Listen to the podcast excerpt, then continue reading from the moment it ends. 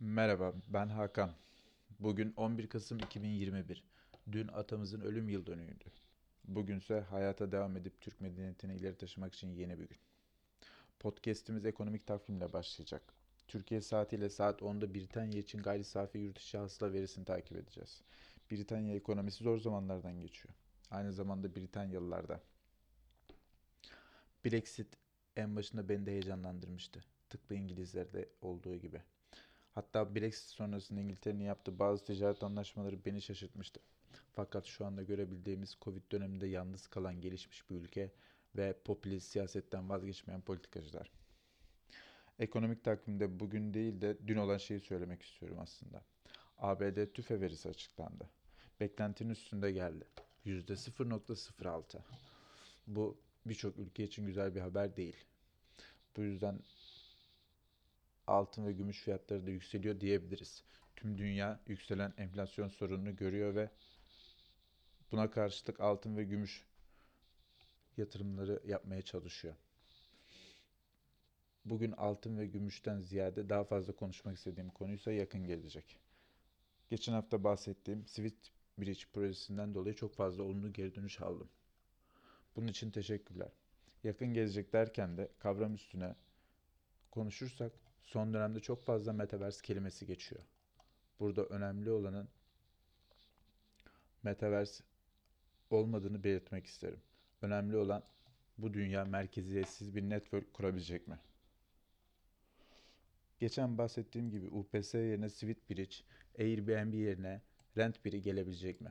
Dünya bunları konuşmalı. Tabii ki Metaverse gerçek olacak ve hepimiz bir Sims karakteri olacağız. Bundan kim şüphe duyabilir? Burada benim anlatmak istediğim rent biri. Uzun vadeli kiralamalara blokaj getiriyor ve tüm taraflara tek elden kiralık dükkan temin ediyor. Yeni platform sadece operasyonel maliyetleri düşürmekle kalmamalı, aynı zamanda güvenlik mevduatı için kiralık açık arttırmalar ve crowdfunding gibi önemli özellikler de sağlamalıdır. Şirketin bir takım başarılar elde etmiş olması iyi bir işaret.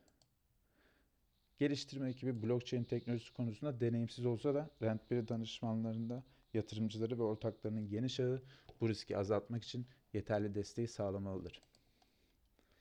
Gözlemlemek için en önemli faktör mevcut kullanıcıların yeni platformu benimsetip kabul etmemesi ve yeni kiralama katılımcıların Rent1'i aynı etkileyici büyüme hızıyla katılmalarıdır.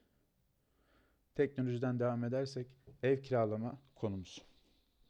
Geçen UPS ve FedEx devirecektik. Bugün rakibimiz Airbnb olsun. Bu podcast'te rakibimiz biraz dişli. Çünkü Airbnb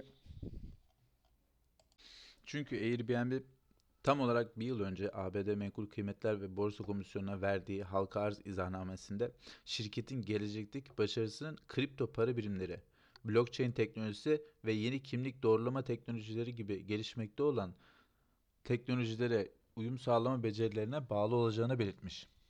Bu Airbnb yönetimine artı yazar. Birileri arkanızdan koşarken siz de etrafa boş boş bakmıyorsanız bu sizin için iyi bir şeydir. Kısaca toparlarsak alsat yapalım, para kazanalım, aman binastan kaldıraçlı vadeli yapalım, parayı vuralım, aman FX yapalım, paramızı 5'e katlayalım gibi düşünceler normaldir. Fakat kendimizi çağa uydurmalıyız. Airbnb bir Kodak olmamak için uğraşıyor. Adapte olmak, uyum sağlamak türümüz için en önemli gerçek ve biz de tüm davranışlarımızda bu gerçeği kanıtlayalım. Eğer hepimiz eğer Airbnb olabilirsek dünya çok daha güzel olabilir. Hepinizi seviyorum. Mutlu perşembeler. Mesajlarda bana nasıl ulaşabileceğini soran arkadaşlarımız, abilerimiz var. Bana ulaşmayın. Ulaşıp ne yapacaksınız ki? Sadece podcast'i dinleyin. Mutlu günler.